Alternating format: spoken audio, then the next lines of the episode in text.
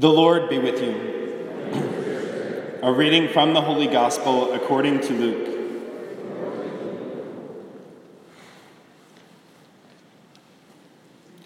Jesus took Peter, John, and James and went up the mountain to, pr- to pray. While he was praying, his face changed in appearance, and his clothes became dazzling white. And behold, two men were conversing with him, Moses and Elijah, who appeared in glory and spoke of his exodus that he was going to accomplish in Jerusalem. Peter and his companions had been overcome by sleep, but becoming fully awake, they saw his glory and the two men standing with him.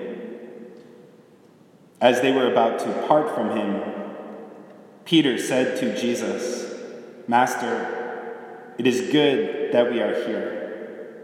Let us make three tents one for you, one for Moses, and one for Elijah. But he did not know what he was saying.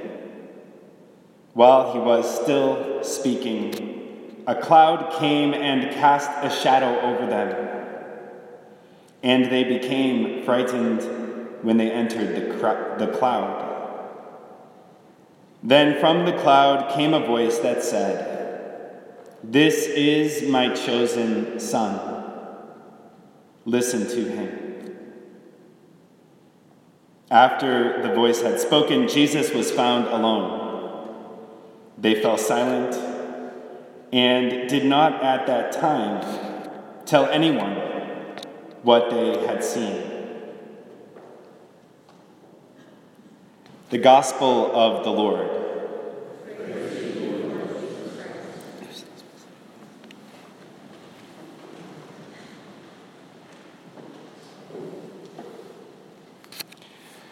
Bishop Conley, Monsignor Tucker, Father Zimmer, dear brothers and sisters in Christ, it's a great joy for me to be the homilist today at our Joy and Hope Anniversary Mass. And I want to begin by thanking you, married couples of 10 years, 25 years, over 60 years, for the witness of your fidelity, which is a great inspiration to me and to my brother priests, I know. And this year we celebrate this Joy and Hope Anniversary Mass on the second Sunday of Lent.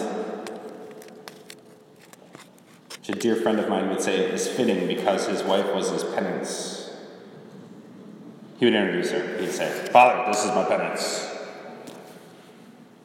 And when he said that, it was actually his sign of great, great admiration and fidelity. As if to say, she was the one who taught him what it means to be faithful, what it means to love without measure.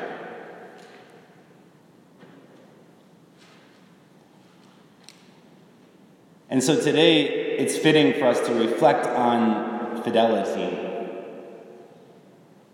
and faithfulness and what is it that allows us to be faithful, or how do we be faithful?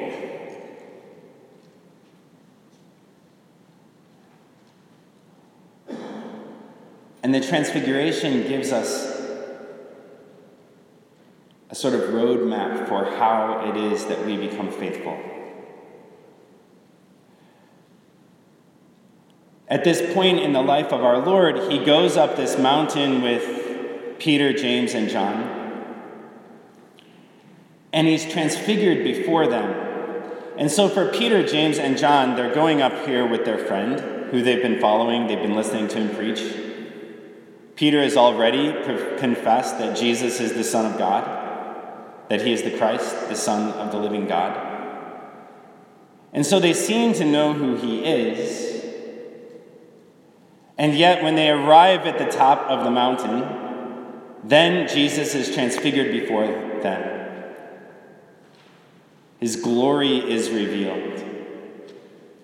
He appears to them with a face that's changed in appearance, and his clothes became dazzling white.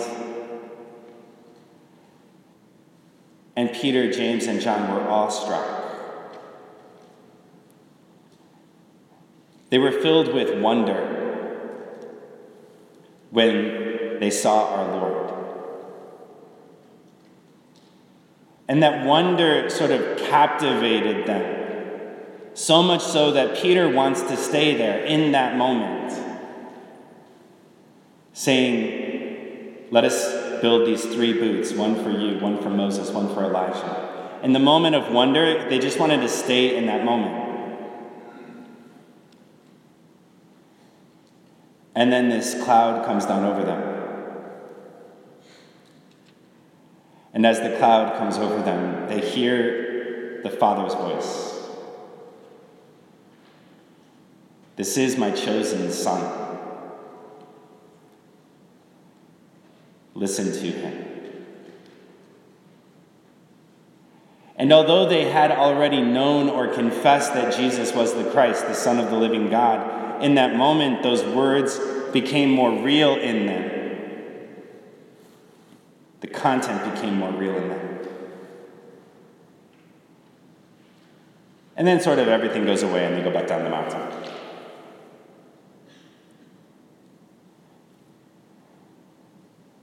And they were faithful to him. Later on, Peter would sort of waver in his fidelity as he denies our Lord. But then, after the resurrection, our Lord appears to him on the Sea of Galilee and three times says to him, Simon, son of Jonah, do you love me more than these? Feed my lambs. Simon, son, of Jonah, do you love me more than these? Feed my sheep. Simon, son of Jonah, do you love me more than these? Feed my lambs. And in that moment, we can see that the wonder that Peter had experienced was renewed in his heart. And he once again became faithful. And then later, at the coming of the Holy Spirit at Pentecost, these same disciples were in the upper room, probably afraid. And the Holy Spirit came upon them in tongues of fire, so that the whole building shook, and that wonder was renewed in their hearts.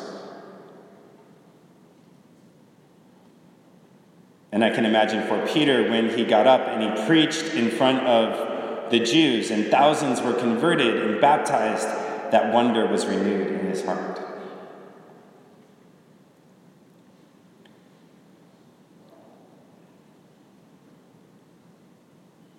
And so there's this pattern for fidelity. It's sort of an experience of wonder and the recognition of a promise, and then fidelity to the promise.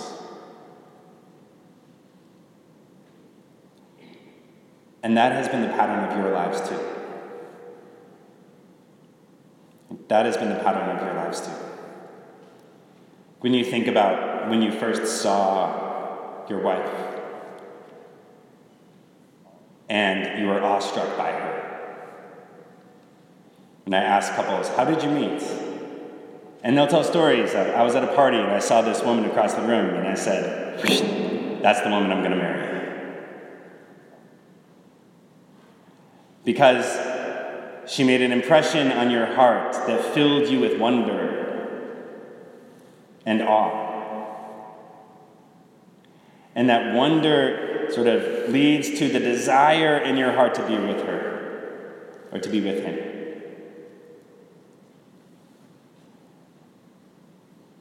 And then you made promises to each other. And ever since then, you've been living in fidelity to that promise.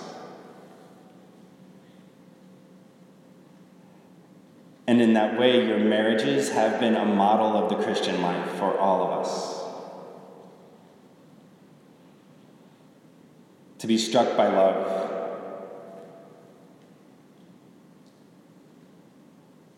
And then to be faithful to a promise because you know the love that it came from. It's an amazing thing. It's an amazing story. And today, as we gather on the celebration of an anniversary of your marriage, it's fitting to reflect back, all of us, on that moment of being struck by love. Because it is that moment that keeps us faithful.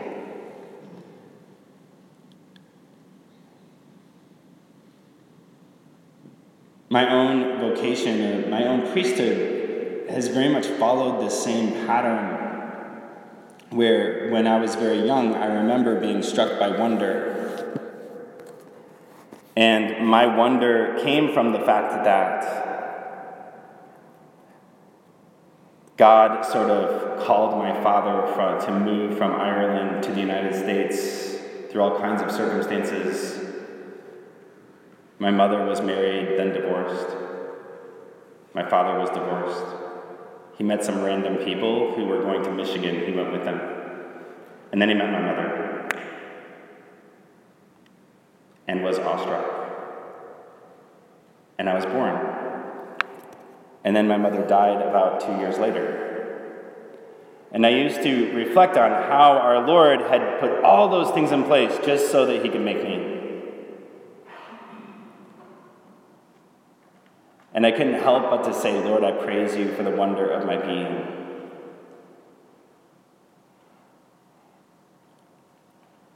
And then at other times in my life, I felt very called to be a priest. And I would be in awe of that calling. And then, whenever struggles would come up along the road, whether it was before or after my ordination, the thing that kept me faithful was I know that our Lord entered into my life back then. And He's doing something, and then that wonder was renewed. And the fidelity to the promise was renewed. Because it was our Lord's promise to me that helped me to be faithful. Jesus coming and dying on the cross was the fulfillment of a promise that was made back in the book of Genesis and then again to Abraham in the first reading. And that promise was irrevocable. And your promise was irrevocable. And you are all witnesses to that. For your children, for your grandchildren, if they ever wonder how is it that somebody could keep a promise for so long? They only have to look to you and see that that is possible. And it's beautiful. And hopefully they become amazed at that.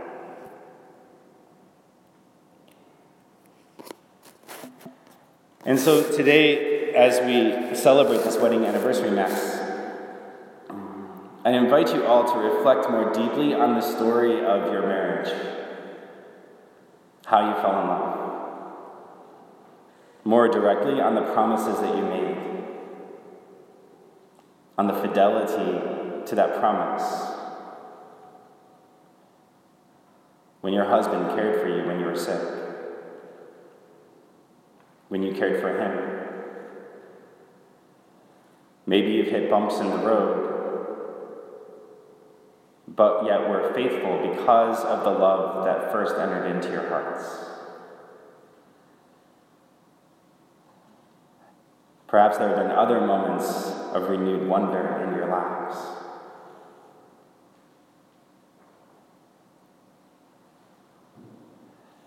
And today we're not going to repeat the wedding vows that you made.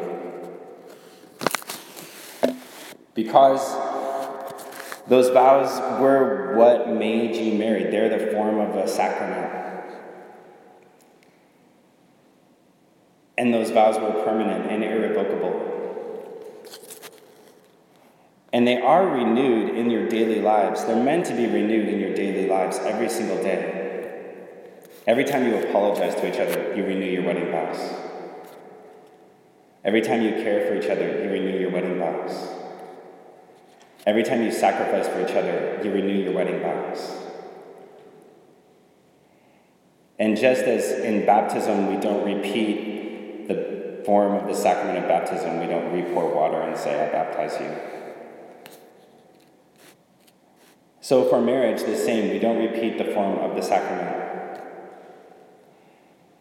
But we do remember everything that happened along the way. And interiorly, I invite you to renew that sense of wonder and awe in your hearts and your continued fidelity and commitment to be faithful to those vows in your daily lives. And today the bishop will extend his blessing upon you and ask the Holy Spirit to renew and strengthen the bond of love between you. That irrevocable bond of love that's a sign of Christ's love for the church. That reminds all of us of Christ's love for the church. A love that is irrevocable a love that inspires wonder in all of our hearts, and a desire to remain faithful to Him as we await the ultimate fulfillment of the promise. And each and every one of us is glorified as we enter into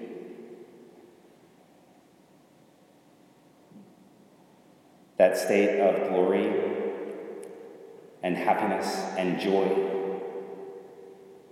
the fulfillment of our hope in the kingdom of heaven.